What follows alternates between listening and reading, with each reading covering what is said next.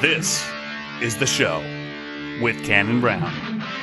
All right, give me the pitch. Anybody that's listening here, give me the pitch for U of A. Dare to be different. That's kind of my pitch. That last few minutes might have been a little confusing. You'd like to know who I was talking to, wouldn't you? What's going on, guys? Welcome back to another episode of The Show with Cannon Brown. I'm your host, and I've got a great guest for you guys today. I'm on a judging coach kick, I guess. I had Jeremy Burkett on, the head judging coach at Casper Junior College, on last episode, and now I'm going to have on William Milashoski. And I probably said that wrong, Milashoski. I don't know how to pronounce his last name, to be honest with you, but what I do know is he can probably trace his lineage back 1,200 years with that last name. I don't know. It's from some village in Eastern Europe or something like that, whatever it is. Will, sorry, your last name's very hard to pronounce, okay? But William is a great guy. He's the new head judging coach at the University of Arizona, where I go to school down here in Tucson. And he's currently trying to reboot this program, get it out of the depths that it's been in for a while. And that's not to say anything about the past judging coaches that have come through this program, but Arizona just hasn't had a lot of support. We don't have a junior college that funnels into the University of Arizona. When you think of judging, you're not thinking of the University of Arizona, okay? But Will is trying to change that culture. He's trying to make a change in terms of recruiting, in terms of working with alumni to get some support. So we're really excited about him being down here in Tucson to get another team started, a competitive team, hopefully. So I hope you guys like this interview. Check out the other podcasts, Legendary Mindset, The Keeper Pen, Cattle Pros. We've got a lot of stuff coming your way, so we're excited. Again, I talk way too much, and I haven't been around the past 2 weeks. Sorry about that. But I will be consistent. I know that I say that every week. I'm going to be more consistent. Guaranteed, okay? That's enough of me talking.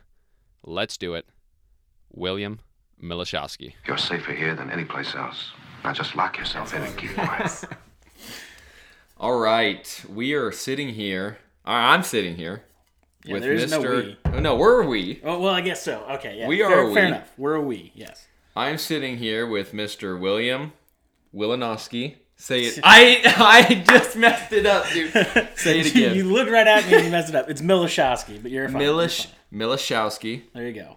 Thank you. Okay. It wouldn't be a good podcast if I didn't mess up your name. Fair enough. Milashoski. There you go. From Illinois. Yes, sir.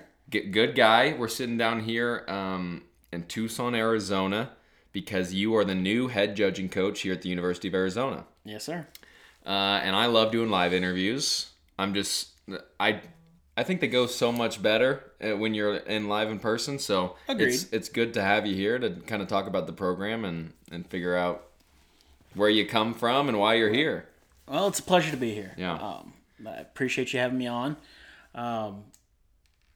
It was kind of a whirlwind thing coming down here. Never really saw myself coming to Arizona. Won't lie. Not the first place I think of when I think of livestock, but that's all right. Just kind of one of those whirlwind things. Got hired on, did some interviews last fall, and ended up coming down here in the spring. Kind of just a reboot of the program. Yeah. There hasn't been a bunch here. Few have tried, and some have succeeded, but not here recently. The last one would have been Zane Webster. Now out doing extension in New Mexico. And before that, really not since Johnny Treichel. Yeah.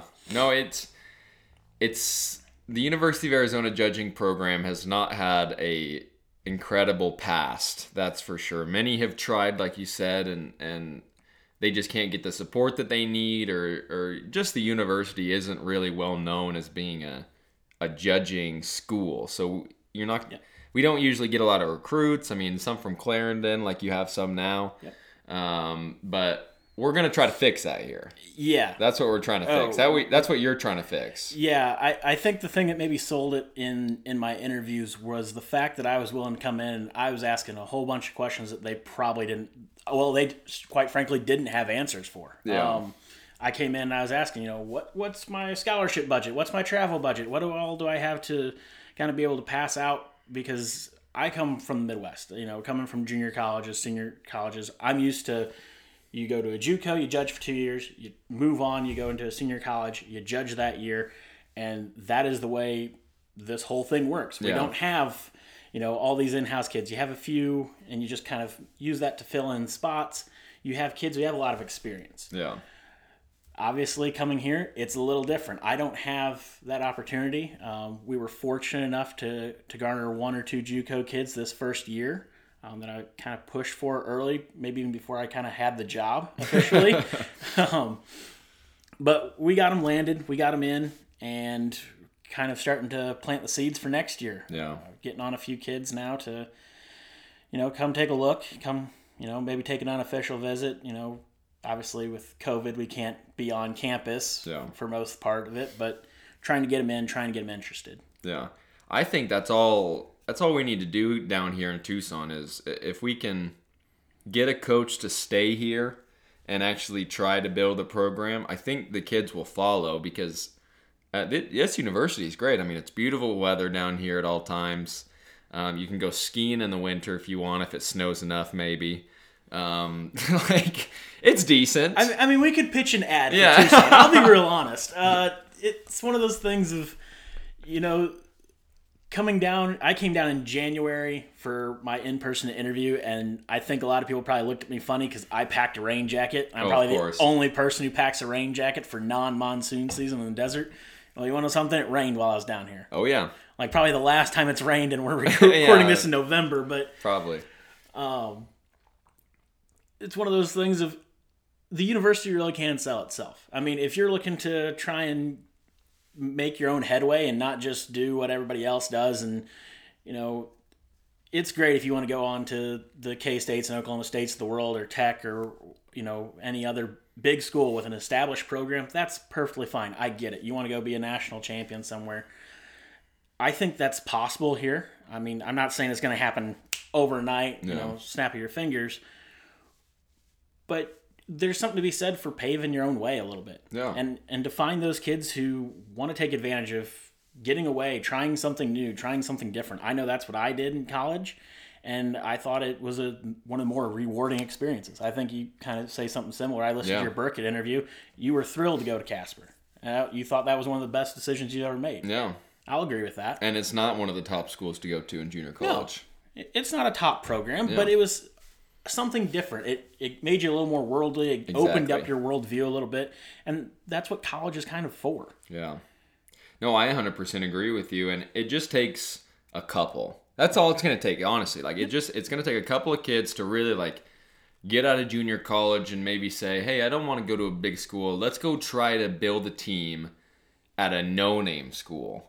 And there, like you said, I mean, there's something to be said about the pursuit of that. It just takes those individuals to actually be out there and kind of putting it into their ears, basically. Yeah. I mean, these kids have to realize the fact that if they come here, they're not going to have that notoriety that comes with an OSU. No offense to OSU, but it's one of the premier programs. Yeah. Blake Bloomberg made that thing. Mark Johnson made it. It's been one of those big programs. Yeah. I'm not saying U of A is going to be an OSU, here in the next 5 years or anything like that. I'm very realistic with what we're doing here, but at the same time, I am a super competitive person. I'm not going to put a team out there that I don't feel comfortable with. Yes. I will run us. I will push us as hard as we need to be. And I think that we can get to that point to where, top 10s should be expected here. And that is part of my goal. I expect top 10s in the next 2-3 years to always be in that talk. Yeah. And that's reasonable. I think that's reasonable. I mean, it is. I think that's very reasonable to be in top 10s at every national contest for U of A. Yeah. I mean, I'm not going to set a goal that I don't think is reachable. I could turn around and say, this group of 8-9 kids that I have this year, we're going to win Louisville come next November. Yeah. That's a pretty lofty goal. And no offense, that's probably a little unobtainable. A little bit. It's been done. I mean, we've seen it in the past. We have seen it in the past. I've seen teams that, you know, haven't done much winning all year, and then all of a sudden, boom. Purdue won, like Louisville, like 5 years ago, didn't they? Clays did a great job with that team, and and granted, I knew a lot of kids from that team. It was a great team. They were great. They were a bunch of junior college kids who'd come back, decide they wanted to go home to Indiana, and that program did their best with them. Yeah. And they came through in the biggest stage, and that's great. My thought here is, you know, I had a girl, a senior in high school, message me. She wanted to come into U of A, wanted the opportunity to judge, but she was wanting to really be able to network, make all these big connections. And I straight up told her, I said, how about I put your name out there to some junior college coaches? I said, it's not that I don't want you. I want you here. In 2 years, I want you here, and I want you judging for me. And she's very successful in this state. But with her, what her career goals are, having those extra 2 years of experience, because I can't put that kind of time into them. Yeah. I have a pretty decent-sized teaching commitment on top of the fact that, you know, I'm going to be running this team kind of like dogs there for their year. At senior college, when you only have that one calendar year, you run pretty hard with that team. You don't have the time to really focus on those freshmen, which in this case, I have a lot of freshmen. I mean, I'm running essentially a JUCO team at a collegiate level right now. Senior college level. I'm not lying. I've got a lot of sophomores. I have some freshmen, and I have like two juniors. Yeehaw! Yeah, that's gonna be fun. It's gonna be interesting. I've never been around that. Like typically, you know, senior college, you kind of get more mature. They've been through it. They kind of know the ropes a little bit. They've gone through those contests before, and you know, at the end of the day, when they want to go blow off some steam, you just kind of turn them loose. It's not a big deal. These kids are going to be a little younger. They're not just going to be able to, just go down to the hotel bar or whatever. No, you got to keep a little tighter rein on them. Definitely keep a tighter rein on them. No, without a doubt. Without a doubt. That's kind of funny, though. And the other thing that we're kind of not talking about in terms, I know, like, we need kids, obviously, to come here. But also, we need some support from the university and from alumni. Yes. And that's going to be a huge thing just going forward with the University of Arizona judging program. There needs to be a way so that you guys get funding from alumni, like a legitimate amount of funding, so that you guys can go to contests, go to your as many workouts as you want to. That needs to be a top priority. Yes, that is without a doubt one of my biggest priorities coming in, and that was one of the questions that I asked multiple times in my interviews. I know that it's not just hey, here's a team. Let's just throw them a couple $1,000 and off they go. Yeah. You know, I came in with the set goal that we were going to Denver. We were going to Houston. We were going to Kansas City. We were going to Louisville. We are hitting those four. There's no doubt we are going to go to those four. What else can we go to? And I looked at San Antonio, Fort Worth, Dixie, National Barrow Show, National Meat Animal Eval, NACTA. Yeah. We're planning on going to all of those as long as my budget allows. Yeah. With where my budget's at, I know I can get to those main four. I can probably get to another two or three, but we're really looking for opportunities to really grow and expand past that. I've had meetings with people in Foundation about trying to line up some donors, whether it's just for scholarship money or travel fund. We've talked about maybe having an opportunity for some of those people to underwrite a day of our travel, and we'll kind of, you know, we'll film what we do for the day as far as practice, whatever the case may be, and then kind of send them a short video thanking them and showing, you know, kind of what we do and why this is important to us and why we're thankful that they're willing to do it. Golf outing, silent auction. We're going to try and have an alumni dinner at Arizona National, fingers crossed that you know, everything goes according to plan. Yeah. Just as an opportunity for everybody to kind of get to know the team. 100%. I mean, especially with them being Arizona kids for the most part, with the exception of two of them, it's, you know, it's very much a home-raised team. And that's one of those things that I think is kind of a popular sell, especially for down here, just because, you know, it was definitely a shock to my system coming down here that how much support there is for agriculture. No offense. When I first thought of Arizona, it was, no, it's desert. It's desert scrub and, you know, what else is there? Yeah. There's a lot more down here than I thought. Oh, yeah. So I mean, lettuce capital of the world in the wintertime in Yuma, Arizona. That's what everybody says. Everybody says that in Arizona. Like, oh, you don't think there's agriculture down here? Lettuce capital of the world, Yuma, Arizona in the wintertime. Don't get me wrong. So one of my classes is an intro class, and I'm not a dairy person, but I teach the dairy section. Yeah. And one of my questions is, dairy is the second largest agriculture sector of Arizona. What's first and what's third? And everybody guesses it's lettuce. Yeah. Lettuce or cotton. Yeah. It's fruit and vegetable production is number one, but is it really? Yeah. Yeah, fruit and vegetable. Because you're combining. Like, combined. Yeah. So it was interesting. I learned a lot of new things teaching that class. Because I had to learn about Arizona agriculture to teach about it. So for sure. No, I mean not a lot of people know this, but we'll get like 11 cuttings of hay of alfalfa a year, and like you say that to somebody in the Midwest when they're trying to get like 3. Oh, we get 4 if we're lucky. Yeah, 3 or 4, and they're like, you can cut in the winter time? Oh yeah, if there's no like, you just wait for the dew to thaw off like after the morning, and then you cut that stuff. Yeah, we were talking about that the other day. Just back home we're like confined to windows. You have to have 3-4 days of nothing but sunshine, some good breeze, and decent enough humidity to where it actually dries. Down here, just shut off the irrigation and wait. Yeah, true. No, but I think that alumni dinner that you were talking about, we're bouncing around a little bit, but I think that alumni dinner that you were talking about at Arizona Nationals for the judging team is going to be very beneficial, because I remember when Zane left, they were thinking about just shutting the program down, and then some alumni made a fuss about it and said, no, you can't shut it down. So where are those alumni that were making a fuss about it now? We need them to start ponying up some money so that you guys can start making a good team. And I know, like, that's what needs to be said at that dinner. Yeah. Honestly. I mean, and that's what will be said. Yeah. I mean, don't get me wrong, there's always been some support. The Cattle Growers Association down here has been very supportive. Yeah, definitely. One of your former guests, Dean Fish, has been instrumental in me kind of getting a foothold and getting to know people, talk to people. Like I kind of told you, we got to be done by 2 here today because I have practice with the team. We found a Hereford place to go work out on that I'm pretty excited about. So going forward, that dinner we've kind of talked about, I've talked with some people at Arizona National. I've talked to Dean about it, and just going through, having just a meal ticket. I don't care if you're alumni or not, you can come buy a meal, maybe do door prizes, something like that, and have an opportunity to introduce the team.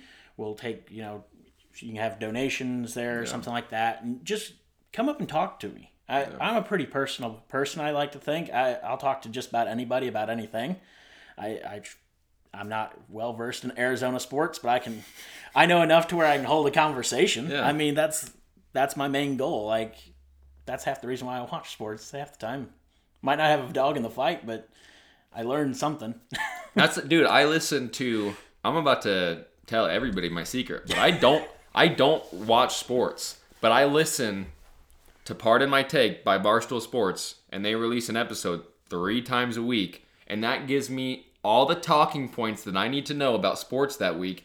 And if anybody comes up to me and like, hey, you see the game last night? Oh yeah. And I just spout off what they talked about the game. I'm telling everybody my secret right now, but if you ever talk to me about sports, just know it's coming from Big Cat and PFT from Barstool Sports. Just absolutely BS on your part. It is BS. Like, I'll watch some sports. Yeah. I mean, if the game's on, I'll like take a look at it, but I can't just sit down and watch a game. Like, I can't sit down and just watch the Super Bowl. I have to be moving around. I have to be doing something. I can't just sit down and watch a full game from start to finish. I can't do it. Just get a little fidgety. I get it. I do. I don't know. I can sit down. I can watch a Cardinals baseball game. I'm a big Cardinals fan. Yeah. But see, if I'm live, like, I grew up playing baseball. If I'm at a baseball game, I'll sit in a seat. Yeah. I don't even need to go get a beer. Like, hot dog coming down the road, I'll get one, but I can sit down in a seat, live football. I can sit down in a seat and be good. Yeah, that's just fair. Like at home, I'm just like, ugh. Yeah, no, I understand that. I'm excited. Line I play their first game on Friday. I'm taking on Wisconsin. I'm all about it. Wisconsin's going to win. I don't care. I'm half tempted to place a bet. Don't say that. I mean, Line I beat them last year. Go Badgers. No. My grandpa was actually a punter for the Badgers in his heyday. Well, so... time to go jump around. Just get out of here. I'm bleeding orange and blue. Sorry. Understandable. You went there. Yeah, I went there. Like, I was all about it, and I unfortunately wasn't able to go to the game last year, and they beat them, but they won. Thank goodness college sports is coming back in general. Oh yes. That's the full circle we need to take here. It's thank God, we can actually watch sports. I'm super pumped. Tomorrow, the Shorthorn Show at the American Royal. I get to watch that when I'm not teaching class. Maybe while I am teaching class, I don't know. Have it on in the background. Yeah. And, I only went to Iowa State for a semester, but I absolutely love Cyclone football and basketball. So I watched that. Thankfully, the Big 12's been on, all year. So I can take some time and kind of take a breather. Yeah. Speaking of Shorthorns, you're pretty familiar with Shorthorns, aren't you? Oh, first love in the cattle breed. I'll be real honest. I'm not a lifer in this thing. Okay. My story from different judging it probably differs a lot from other judging coaches. Because, like I said, I listened to your Burkett interview the other day. Thought it was fantastic. But a guy who's come up raising pigs since he was young, parents did it, were involved with it. We started raising pigs back when I was 6, but we mainly just had feeder pigs. They were on self-feeder. I took a few to county fair. We didn't take it very seriously until I hit high school, and I joined FFA. Shout out to my advisor, Jeremy Hahn. I don't think he's a listener because he's not much of a podcast person, but still. But hey,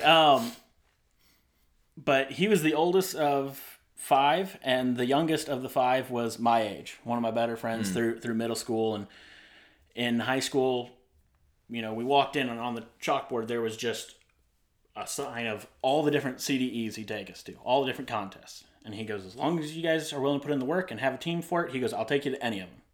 And he went around the room and asked each one of us what we were interested in. Some were interested in the welding or poultry or whatever the case may be. Livestock and meats. That was what I wanted to do. Didn't know if he had a spot for me on the livestock judging team, could certainly do meats. Well, ended up doing both. And after 2 or 3 practices, it was you should stick with this. No. So started sticking with it. By, don't get me wrong, his younger brother, my best friend Matthew, he was always better than me. Yeah. But he'd been doing it since I think he gave his first set of reasons to Dan Hogue when he was 5. Oh, yeah. So he's had a little bit of practice. Oh, yeah. All the brothers went to Blackhawk and then on to U of I and Judge. They did very well. And so there was a lot of catching up to do. Yeah, for sure. So starting my sophomore year, really kind of started hammering away at it. And by my junior year, kind of made the decision that I wanted to get into a junior college on a scholarship and do it. About that same time, I'd been helping Hans out at their farm. They've raised Shorthorns for probably going on 80 years now. 80 years? 80 years, yeah. Jesus. They're the fifth generation. They bring them over here? No, they didn't bring them over here. My God. I mean, Shorthorns came in at 1783, so it's been a little while. I'm exaggerating a little, but still, that's a long time. They've been doing it for a while. They used to have Suffolk sheep and Poland chinos. Those were all way before me, and I think before any of the boys. But they got me interested in Shorthorn. I've been helping out there, and they're finally it was something I took enough interest in, and I wanted to give it a shot. Yeah. So bought a Shorthorn Plus steer. Showed him at nothing more than the county fair. I wasn't old enough to drive, so I had to get a ride out there from my ag teacher, and then he'd give me a ride back home afterwards. Oh, wow. So hair wasn't the best on him. So your parents weren't really involved at all? We didn't have any livestock at home. Yeah. Outside of those few pigs, it was mainly them. And then after, what'd your folks do? So my dad, we do farm. Dad does. Growing up, he was always the maintenance man at a local nursing home. Yeah. Finally had enough of that and decided he just wanted to go straight into farming. He'd been farming on the side with my uncle. So him and my uncle just decided to quit their jobs and make a go of it, just farming. We do odds and ends, trucking and other things on the side to make, pay the bills. But And my mom, up until about 2-3 years ago, worked for an insurance company. Okay. For all of my childhood, at least. And then finally retired, and now she works part-time for their USDA office. Oh, okay. Sorry, I derailed you. No, you're fine.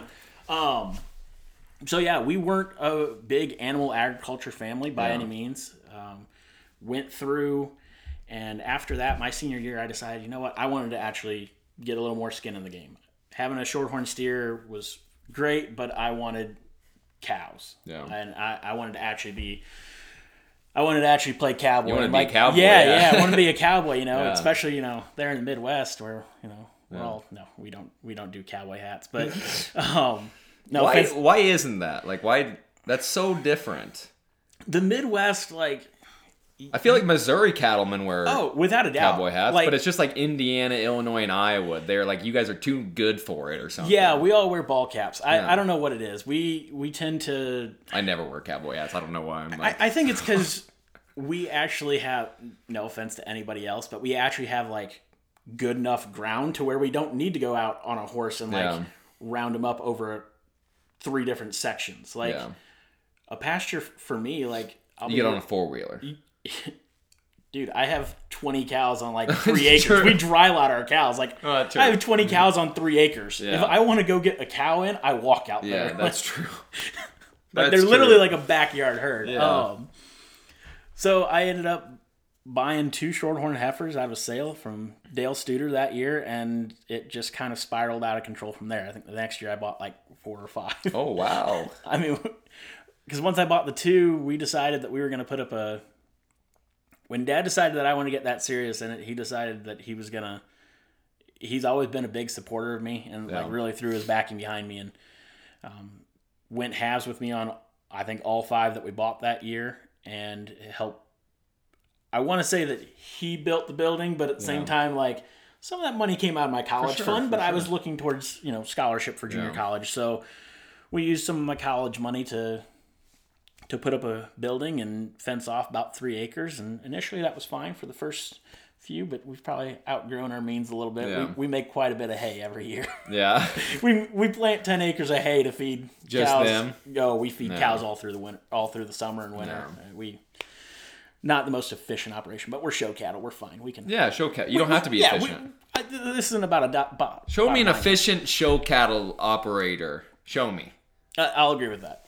Come on. You're not. It's not. No, it's... There's no way to be efficient. And like, I don't even think you can do it in hogs. You might be able to do it in sheep if you're, like, savvy. And goats, if you're real savvy, you might be able to do it. I'll agree. But cattle, like, it's a whole different deal, kind of. Yeah, like, you're pushing so many boundaries in terms of things that are acceptable, usually. Like, I was talking with a pig guy the other day. A lot of people are pushing boundaries in terms of soundness and structure and everything else. Well, cripples don't do too well at the sale barn. You're right. And you take a steer with any sort of extra hair on him to a sale barn around us, he's getting discounted. Really? They think he's clubby. He's not bringing a very good price. No. So that's kind of we're not super efficient, but nobody really is. Yeah, so it's not too bad. 100%. So yeah, we slowly grew that shorthorn thing into, we run roughly about 20 head of mature cows. About 15 of them are actual shorthorn, and the other 5 are, there's an Angus and 3 Keys and plus or 2 in there. Yeah. We've really started to kind of hit our stride here recently. Like I said, it's a breeding program that's only been around for 10 years. My best friend and my ag teacher through high school, you know, that 80-year shorthorn farm, we bought a no-sale bull off of them last year, or I guess 2 years ago now. We're selling some of his first calves. His first daughter brought 4,000, and we fed him out and got him to state fair last year and was champion bull with him. Oh, on a no-sale. There you go.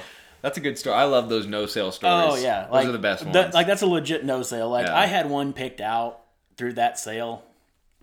And I didn't have the $5,000 to buy him. Like, he's a nice bull, and that bull's gone on to win countless divisions. Like, one division was champion bull at World Beef like twice now.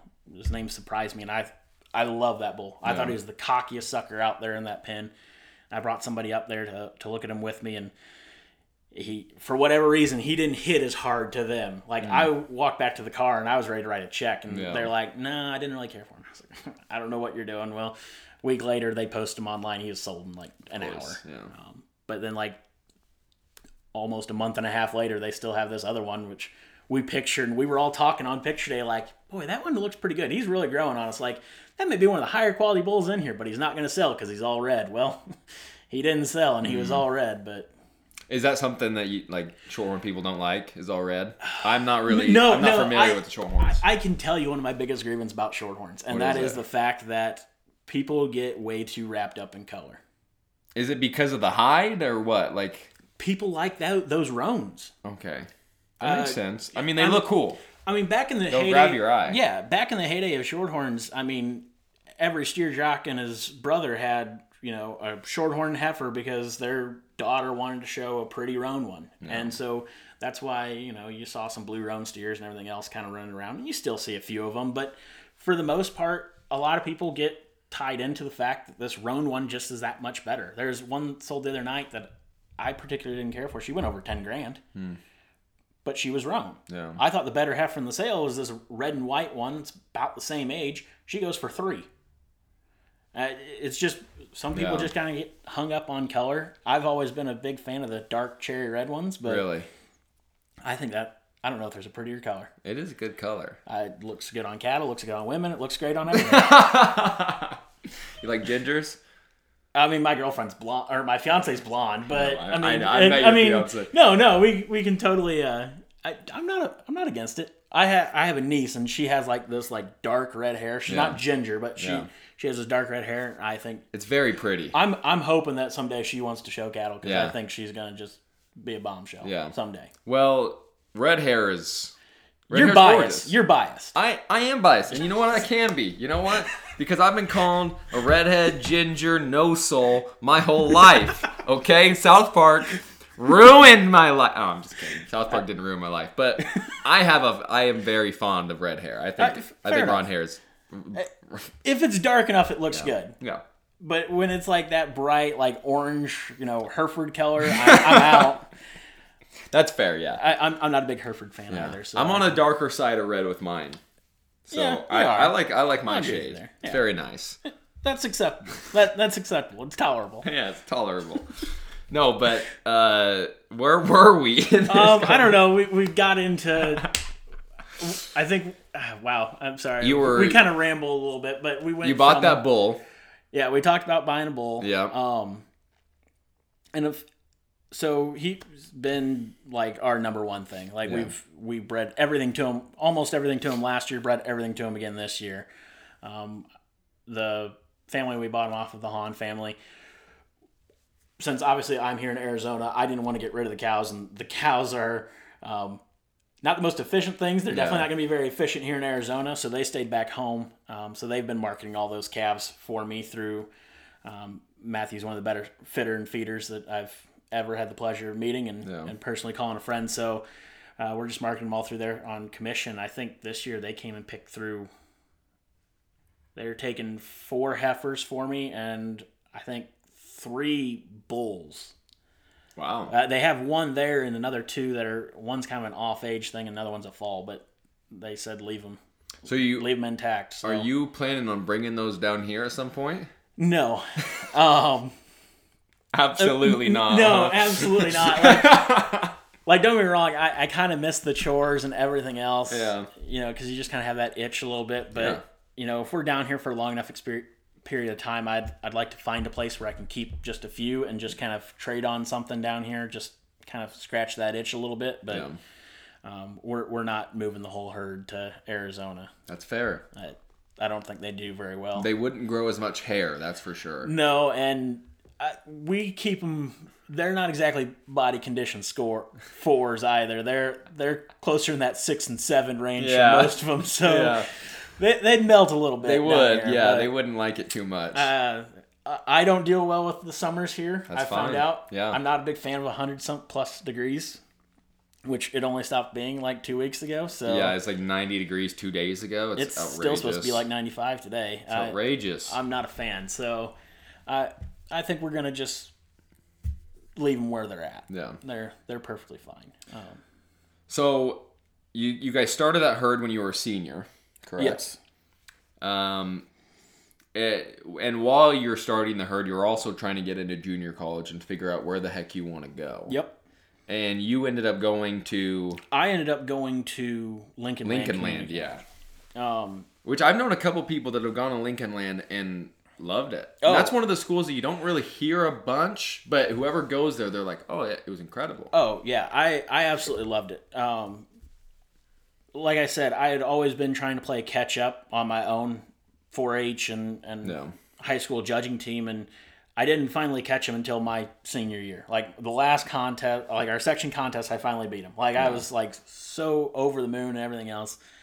But by that time, I didn't have like this big offer list. I mean, he'd been getting offers since I think he was probably a freshman. Like everybody knew him, everybody kind of wanted him there.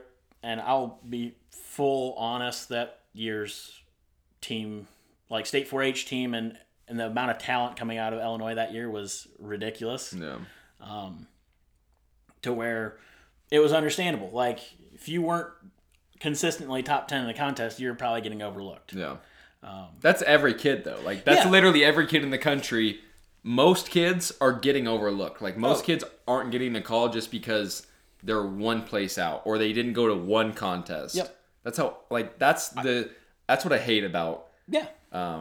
Like, junior college and recruitment is because so many of these kids that are really good and have a lot of potential just get left behind. Yep, they get missed. Yeah, and that's kind of what I guess kind of led me down this path maybe a little bit, was just the fact that I had one offer and coming out, and that was to go to ICC, and that was a partial scholarship, some money towards books, but it was granted. I no offense, I love Grant Grebner. Yeah.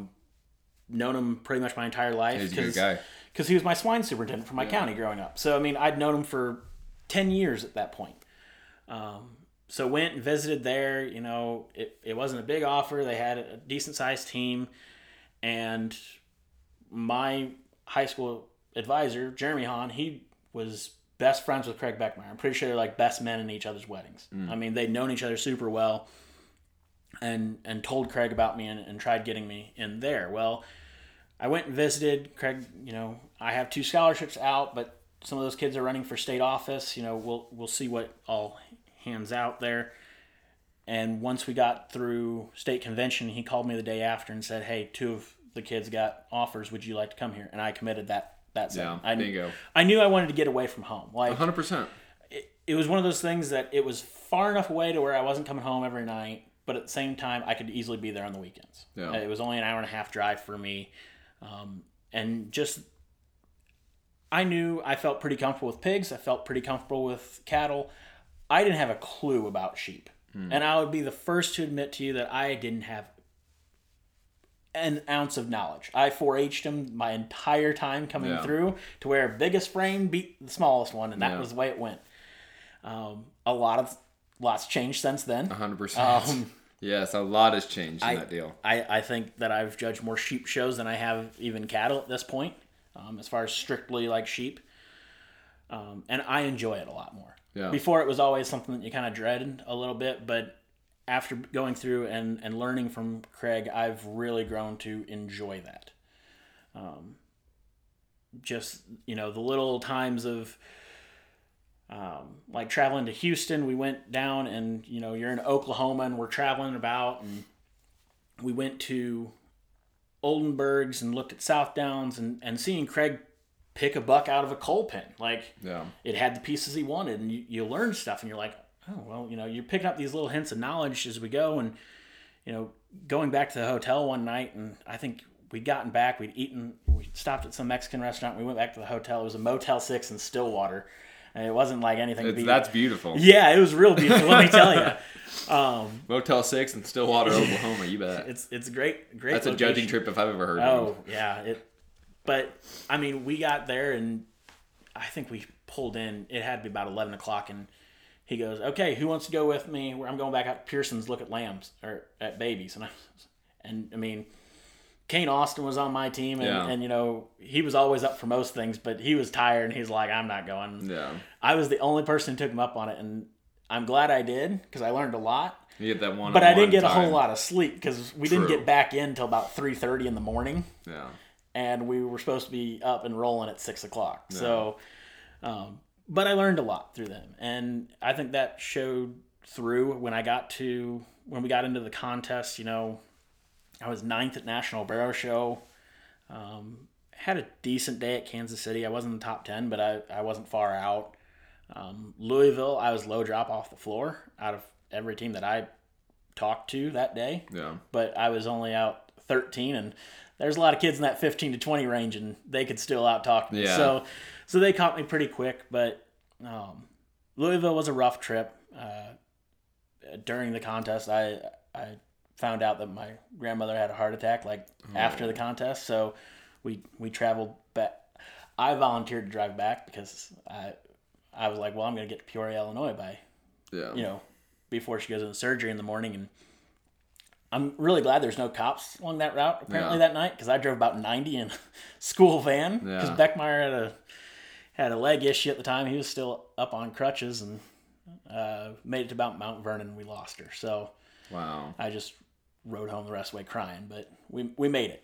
Dang, dude, I'm sorry about that. No. There's an upside to it. We continue on. We go to Denver. Had an okay day in the contest, but turn around and mark cards through the carload contest, and came out feeling pretty decent. Thought I missed a question. Knew I dropped 8 points. And you know, you hear from people the year before, well, you know, you need to drop like 0 or 2 to win that thing. And the carload? Yeah, in the carload. And I was like, well, okay, you know, maybe we're in the top 10 there. Maybe we'll get our name called off. And I'm the last name called forward to stand up in front of those, for those first 10. And I'm like, okay, you know, at least we're here. Yeah. I knew Kane was at 10. I thought I was at 11. They start calling off names, and we get down to the top 3, and it's me, Kane, and a kid from ICC, and I knew Heath Harper pretty well, and we were kind of all up there just kind of joking, laughing, you know, because next name they say from Lincoln Land, and I thought, hey, I'm 11th. I stepped forward. I knew Heath was at 8. I knew Kane was at 10. I thought I was at 11. I stepped forward, and they're like, Kane Austin. I was like, oh. I look around a few times. Shoot. I'm like, oh shoot. And he looks at me puzzled, and I step back, and he steps forward, and I'm like, I don't know. We just kind of rolled, and Clint Russ goes on to say, well, these two young men dropped 8 points total. And I was like, so we went to the tiebreaker of questions, and they both missed 0 questions. I was like, oh, nice. I didn't miss that question. Yeah, I was like, I didn't miss that question. What do you know? Like, and then they go through, and they're like, so we went to the class with the biggest break, or with the biggest cuts. And I was like, I have no idea what that was. Turns out it was Shorthorn Bulls. Oh, of course. so neither me nor Heath dropped all 8 points there, I think, in the Shorthorn Bulls. Kane knew before anybody because he knew what had the biggest cuts, and he kind of looks at me and goes, you son of a... And just, I was like, I don't know. Yeah, Kane had it in his mind. Yeah, no, Kane definitely had it in his mind. He's like, oh, yeah, okay. Yeah. Real one. yeah.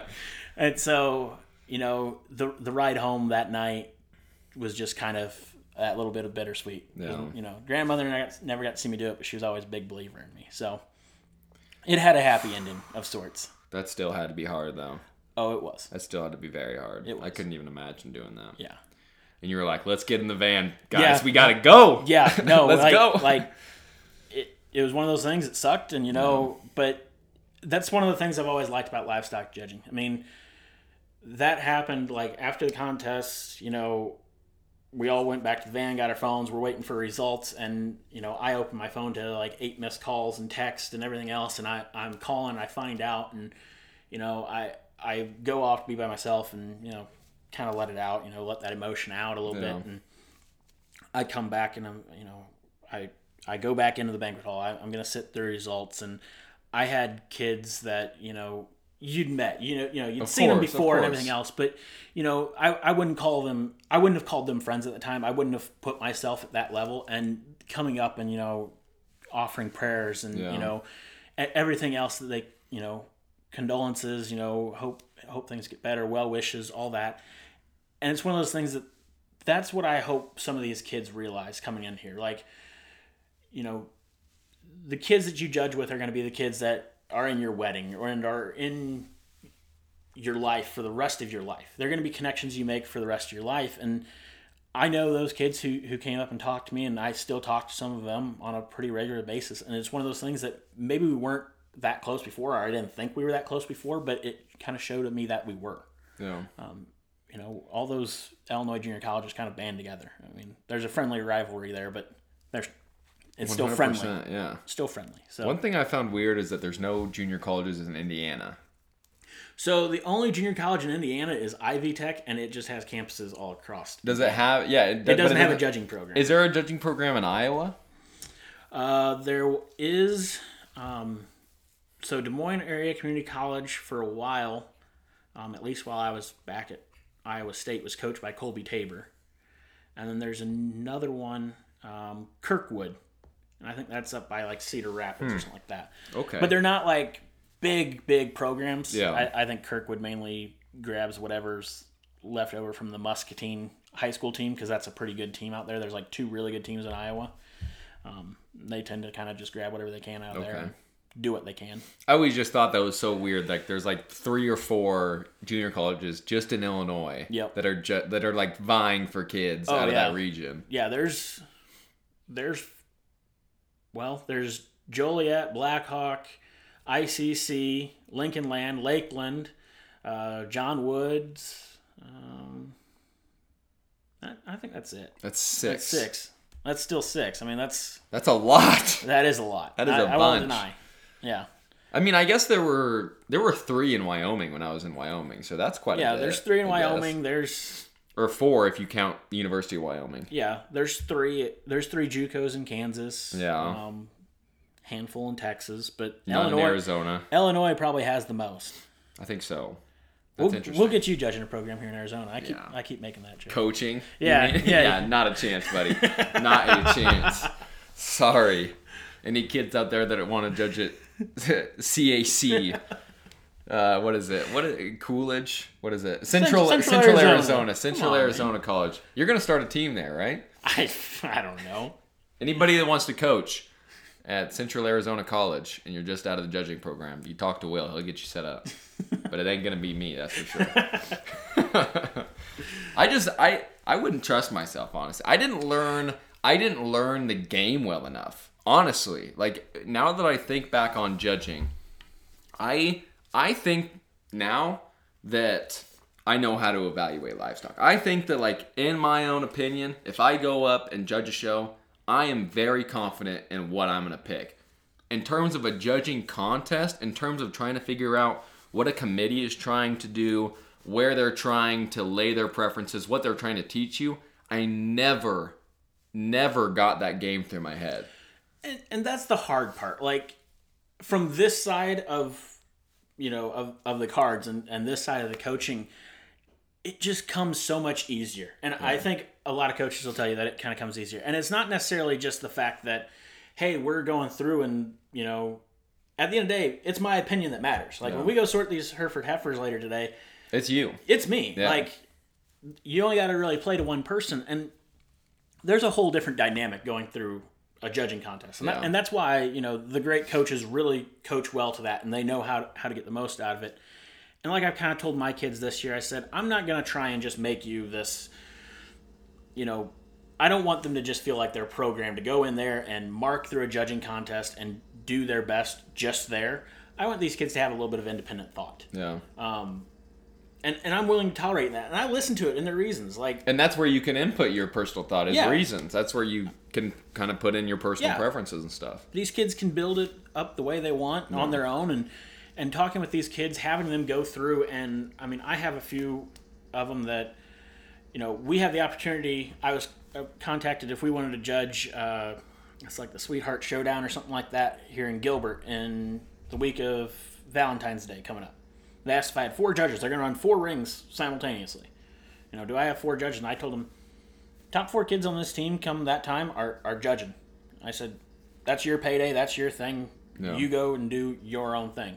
But I'm going to train you to be ready for that, because here in Arizona, as I've kind of noticed, you guys don't have a huge crop of judges to like pick from. No, we do not. And it's usually, it has been in the past University of Arizona judging kids, which if they come to a jackpot show that is highly anticipated, sometimes people aren't very happy with how that goes because we've talked in the past, they haven't had the best crop of kids at University of Arizona. So they've gotten a bad name. Yep. Hopefully we can get it, like we've been talking about this whole time, like hopefully we can get this program back to a good name. But yeah, you're right. We do not have a large crop of judges. Yeah. And that's the thing, like the few shows that I've been to, it's been kind of the same faces at the same places. And I feel like there's always that need for somebody who's a little different. Yeah. And so having some young blood here that has a little different training and, you know, maybe has, no offense to some of the prior coaches, but maybe a little more professional training. Yeah. You know, like I came up through it, like from high school all the way through senior college. This was my thing. This was what I was dedicated to. Yeah. So I hope that kind of maybe turns the tide here a little bit. What is this show in Gilbert? I've never even heard of this show. It's going to be their replacement show for, I don't even know. I could look at the email, but it's going to be a replacement show for something, and it's being put on through Queen Creek FFA and another FFA program. They came together to That's cool. to throw this show here in Gilbert. So I've never even heard of it. It must be something new. Yeah, they're replacing something else that got canceled. But that'll be good though. I like the idea that you're like you told them, like, and you told your team, like, for best 4 kids, they're gonna go judge it. Yeah. I mean, just send them out there, see what they can do. Yeah, the rest of us are gonna be there because I'm gonna use it as a workout opportunity, but I'm gonna pretty much just turn 4 kids loose. As long as I feel comfortable in those 4 kids, I had the opportunity. I was asked by Dean Fish, judge Santa Cruz County Fair a few weeks ago. Went down there, judged that, had a great time doing it. I still made all the final decisions, but I brought my kids with me, and I had them ringside, and I said, hey, if you want to come in for this species, I said, you're more than welcome to. And so I had one of my kids who's pretty proficient with pigs. He was in the ring when we were doing pigs. I had another girl in there while we were doing sheep, and I let them talk, showmanship, or if they had the class placed the exact same way I did, go through and talk it. Get on the mic. Have that opportunity. 100%.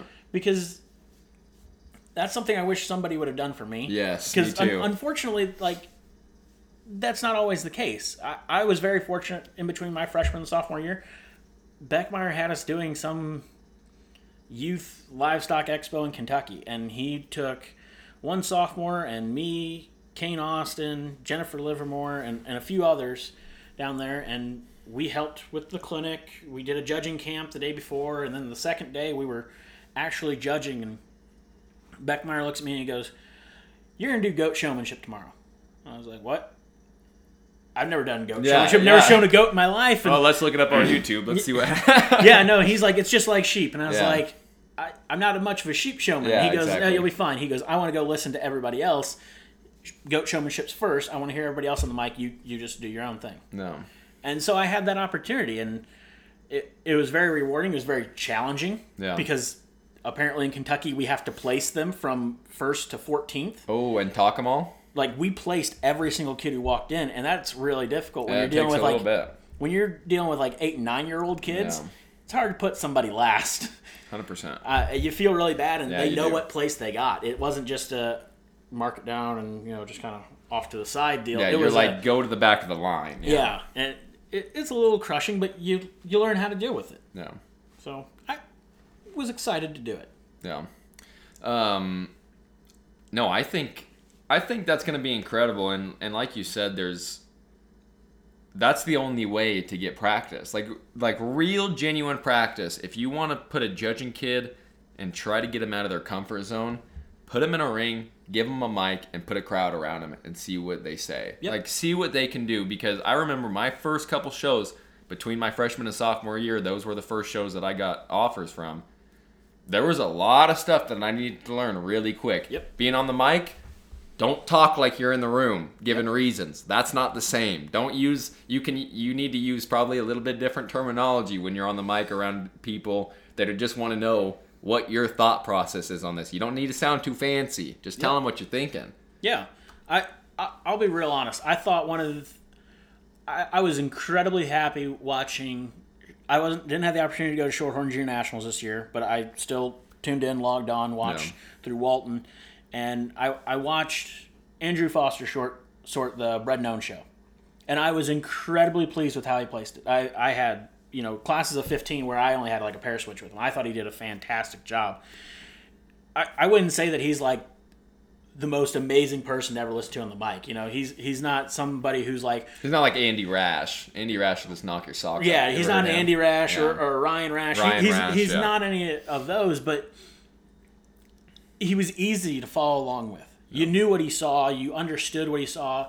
Was it sometimes were some of the terms a little repetitive? Yeah, but at the same time, I know that's what I'm kind of like when I'm on the mic. Yeah. What you see is what you get. I'm not going to sugarcoat it. We're going to just kind of bare bones it, be honest with what we have in front of us, and that's the way it is. I got told by somebody when I did one of these latest county fairs of, you know, you didn't hide anything. Like, you weren't afraid to get tough on a class winner. Well, no. If class winner has a major flaw, I'm going to call it out. I'm not just going to skip over it and be like, oh, no, she wins. Yeah, it's... Yeah. There's not a perfect one out there. Very, very few that I would ever call really, really elite. But I don't know if I've ever seen a perfect one. No. Not yet, at least. No. Striving for it every day. Striving for it. I don't know if we're going to get there. Oh. And what is perfect? I mean, that's so personal to, like, what you think is like, what a livestock animal should look like. It's so subjective of just the person. Yeah. I don't know if I'll... I know I may create one that's perfect in my eyes, but I'm doing my... That's a lofty goal. No, I think I can do it. Understand, I've been at it for 10 years, and we've gotten to the point where we're now home-raising division champions and stuff like that. Yeah. I mean, it wasn't just a bull that we bought. We also had a key heifer that went on, was a division champion. Yeah. And, you know, she's now a really nice bred replacement for us at home. I'm pretty excited about those. I don't know if we'll ever make one that... You know, outside looking in, everybody's going to call perfect. I don't think that's ever going to happen. But there's a way that I think I can make one to where I think I can sit back, you know, I might have to be, you know, I'm 26 now. I might have to be 45 before I do it. But, you know, I can probably sit back and look at it and go, that's about as perfect as I'm going to make one. And feel really good sleeping at night saying it. That's fair. I think that's fair. That's what everybody should try for, I think. I mean, your kind isn't going to be the same as my kind, and their kind isn't going to be the same as ours, and it all varies. I mean, to everybody else, you know, some people like things a certain way, and other people's are, you know, I'm a stickler for pasterns. Like, if it's not the levelest tipped, you know, squarest pastern one ever, you know, just incredibly having a lot of turn and a lot of flex there, I get a little hard on them sometimes. No. You're not going to find a whole lot of those problems really running around in my herd because I get really hard on them. I know some people who, you know, maybe they tolerate, you know, just being a little rounder hipped. Still got to be really good on their feet and legs, but they're okay with that little rounder hip. That's fine. No. I know what to expect from them. They know what to expect from me. I'll tolerate maybe just a nickel straight in their shoulder just in order to make sure that we have that hind end looking right.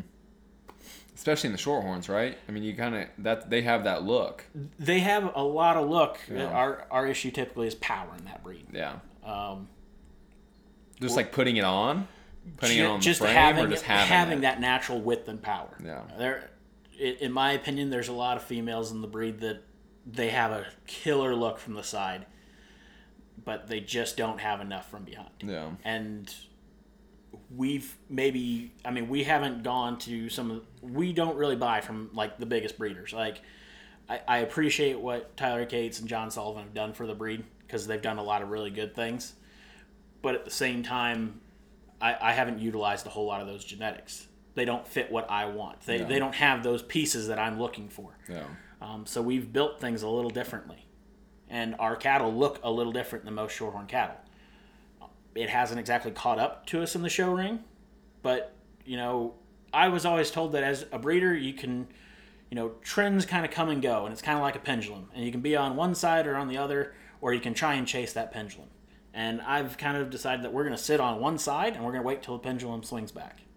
And if it never does, it never does. But that's kind of my thought process and goal is we're going to sit here with the kind of cattle that I like. You know, an old cattleman once told me that if you can go out, look at your herd, and you like your cattle, you'll never be miserable farming or ranching, whatever you want to call it. Yeah. Midwest, we call it farming, but... Out here, I'm sure it's ranching. You know? Ranching. It probably would be ranching. But cattle ranching. Yeah. But as long as you're happy with that herd of cattle, you know, you'll always be happy with them. You know, they'll make you money.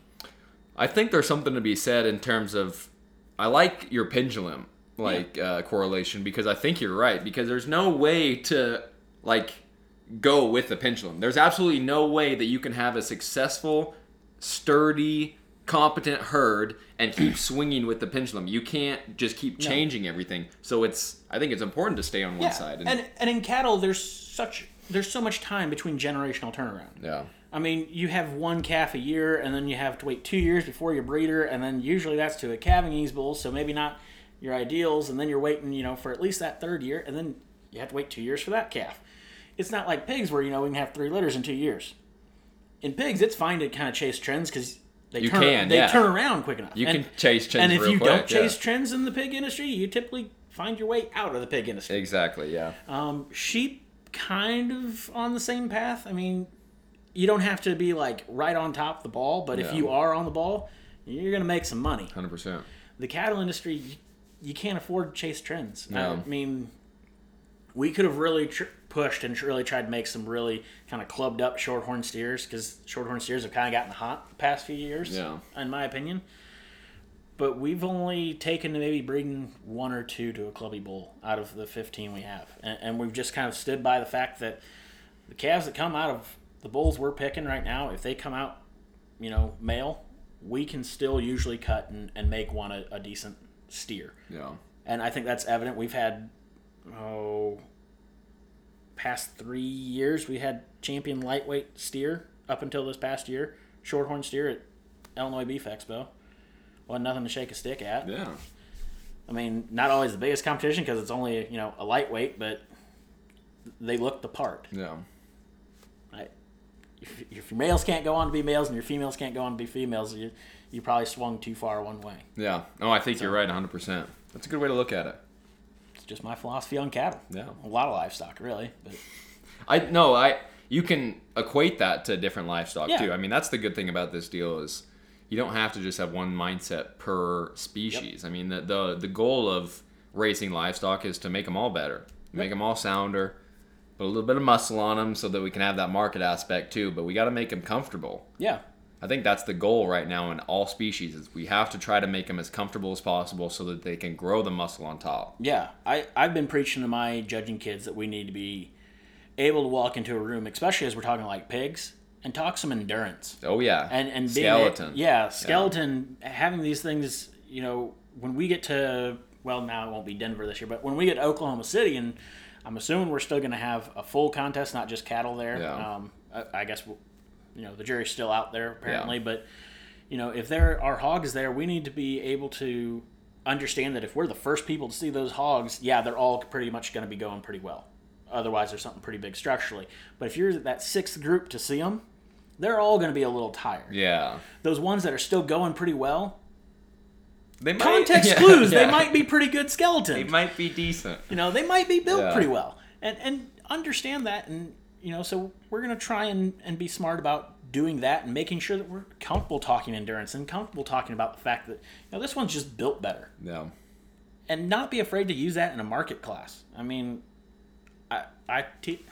you know, we go and look at some of them and we're like, well, hey, they only have to make it like another 80 feet to the processing plant. Like, this is plenty good enough. Yeah. But at the same time, sometimes they need to have, you know, a little extra build. That's like your third place animal. That was like my third place animal topic. If I had like one in the class, it was like decent, but like real stray or not good out of its hock, I'd be like, yeah, this one's not very good structured, but it's cosmetic. Like, that's all it is. Like, put it on a hook. That doesn't matter. Yep. Exactly. I completely agree. There's two, like we said, there's two aspects of it. Yep. Wow. All right, give me the pitch. Anybody that's listening here, give me the pitch for U of A. Dare to be different. That's kind of my pitch. I've talked to a few kids, and you know, I've told them they're not going to one of the big name schools that, you know, everybody has on the front of their mind of, oh, who's going to win Louisville this year? You know, there'll be different people talking about different things, and U of A is not one of those schools. Granted, we're not running a team right now. Yeah. We won't be running until next year, but understand that you can get a lot of recognition just by coming and doing something on your own. I think that I'm trying to put together enough JUCO kids and enough really high quality JUCO kids to come together. We're going to be a smaller team. You're not going to go and be one of 20 on a team somewhere. And sure,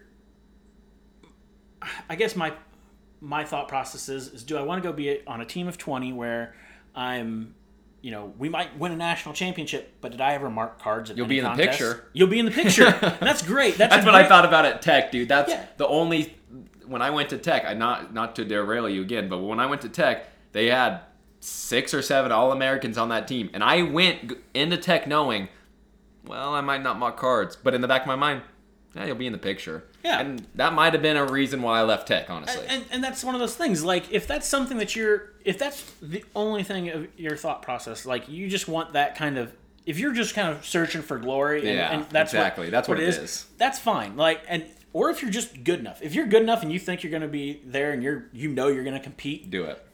Do it. Yeah. I by all means. Or come to U of A if you're really good. Or certainly come here. I will coach you to all that glory you want. But but at the same time, if you're one of those people who, maybe you're not getting those phone calls from those big schools, you feel a little undervalued. Being in the top 25 at a junior college contest is still a great place to be. Oh yeah. You're still going up against 20 some other schools. You're still in like the top percentile of your age group. Don't think that you have to go somewhere where everybody else is going. I am more than willing to talk to you. I will talk it up day and night. Like I said, we're pushing for not only are we putting all this fundraising stuff on just in order to try and get some extra travel budget, but I've been a real big proponent of getting more scholarship money. Yes, that's going to be a huge thing, I think. Yeah. Here at U of A. Yeah, I was told that we're not going to be able to get in-state tuition waivers for those kids, which I was really kind of shooting for. I'm still probably going to keep pushing that issue. I'm just going to keep kicking that can down the road until somebody finally picks it up. Yeah. But, I'm always willing to talk to people. Like, and I know choosing a senior college is difficult. I made the wrong choice when coming out. I went from Lincoln Land. I went to Iowa State. It just wasn't a fit. I don't get me wrong, love Ames, love the university, love the setup there. If I ever have kids, I'd be more than happy for them to go to Iowa State. Yeah. But it wasn't home for me. So, we talked about this when we first met. It was just like Lubbock for me. Yeah. It was just like it like when we were talking, it sounded like the same exact experience. Yep. It wasn't a place for me, and I called up Dan Scheich, and at the time Chris Cassidy was still at U of I, and I was like, I'll just go back to U of I and judge for Cassidy, and I went to U of I, and he went to Ames. He went to Iowa State. but hey, it all works out. Yeah, it does. And coming to U of A, like Cannon kind of said earlier, weather's pretty decent most of the year. Sunshine, good weather, not much rain. Yeah, it's a positive and a negative. If you're just 100%. Trying to hang out, but. But I think campus life, it's been a little different with COVID, but I think usually campus life is pretty good. Honestly, I think our department's pretty decent.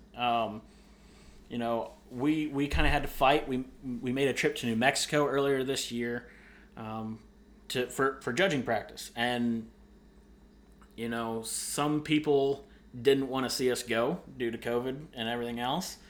And our assistant dean and my department head, she sat through there. I sat through a meeting with a lawyer to make sure we were crossing our T's, dotting our I's, and being able to go. And we did finally get the okay the day before we left. Yeah. I do have people in my corner here. I'm hoping in the future maybe we reduce my teaching load a little bit, realizing how much time I really do put in towards the judging team. For sure. So... But it's part of it. Yeah, it's part of it. I mean, starting out, that's what's to be expected. But I hope to build something here. Yeah. And that's kind of what we've been shooting for. I want to get, I want to get started. I want to kind of have that opportunity down the road. I'd like to have a grad student, to kind of, from what I've been told, there's not much help for the 4-H teams around here. There's not. We're trying to put on more contests. We're trying to bring in a grad student who can kind of coach a state 4-H team. I'd really like to see Arizona kind of adopt the Illinois model because I think that'd be one heck of a 4-H team. Because Illinois, you take your top 6 kids in the state, regardless of where they're at. Yeah, and you just put them on a team. And they go and they usually roll through Louisville pretty good. Yeah. Usually ended up in the top three, top five at least, if not winning the dang thing. So having all that extra assistance, having those opportunities, those are something that those kids are going to have.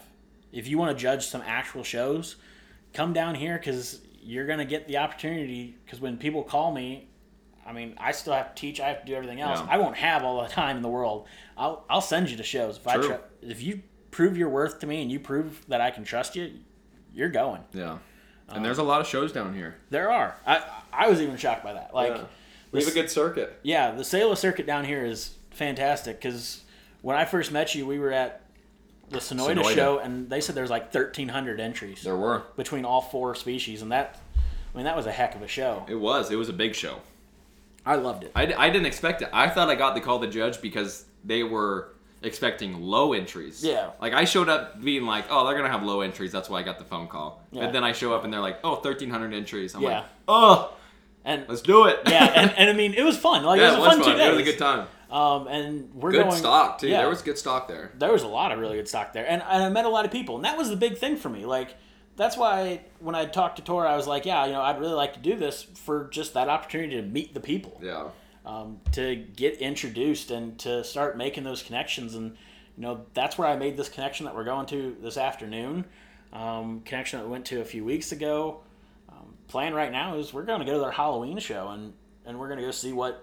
In Cottonwood? Is that in Cottonwood? Kingman, yeah. I'd like to go up there because I talked to a guy the other day and apparently California hogs are coming and everything else. Like, it's going to be a big old deal. So I said, well, why not go? If we at least, we'll make connections, and if not, we can at least pull stuff out of the show and have just a good 2 days of practice. True. That's the plan. Yeah. So. All right. Well, let's wrap this up here. All right. We'll get you on again. I mean, you're going to be a recurring guest now. That's fine. Now that I know where you live, like, the construction really threw me. Yeah. Like, they were, like, widening that road. Yeah. I was like, I have no idea where you're at, but we found it, so that's not a big deal. And it's not too far from campus. It's kind of right in here, just nestled in a little bit. I can make it to the farm here in, 15 minutes. It takes 12 minutes, 15, it's 12 not bad. Minutes. Just go right down Campbell. Exactly. So, Will's going to be on again, of course. I'm going to get your last name right next time. I'm not going to say it again because I know I'll get it wrong right now. I guarantee you. So we'll get him on again. He's a recurring guest. Thanks again for being on, man. Hey, no problem. I appreciate the opportunity. Yeah, no problem. Well, I'll talk to you later. All right. Sounds good. Time's limited, so you must listen carefully. All righty. Hope you guys liked that one. Will's a good guy. I'm excited to see what he does down here in Tucson. If he can change the program around or what are some of the roadblocks that he runs into when he goes through this process. And that's really why I want to have him on for some more episodes going down the road as a reoccurring guest, because I'm eager to hear the roadblocks that he has to get through and some of the challenges that he has to face. And I'm excited to get his name out there and get the University of Arizona judging team name out there. So if there's any recruits that are going through junior college right now that are looking for something different, this is something different for sure, and you heard it all in the interview. I mean, it is a change of pace, and I put it in the cold open. I mean, that's his pitch is dare to be different here. So that's all I can say about it, to be honest with you. I hope you like this one. Come back next week. We'll have more for you, I promise. Like I said, check out all the other podcasts, The Show Pod, at The Show Pod. Add me on Snapchat, Cannon18. I'll talk to you guys later. Bye.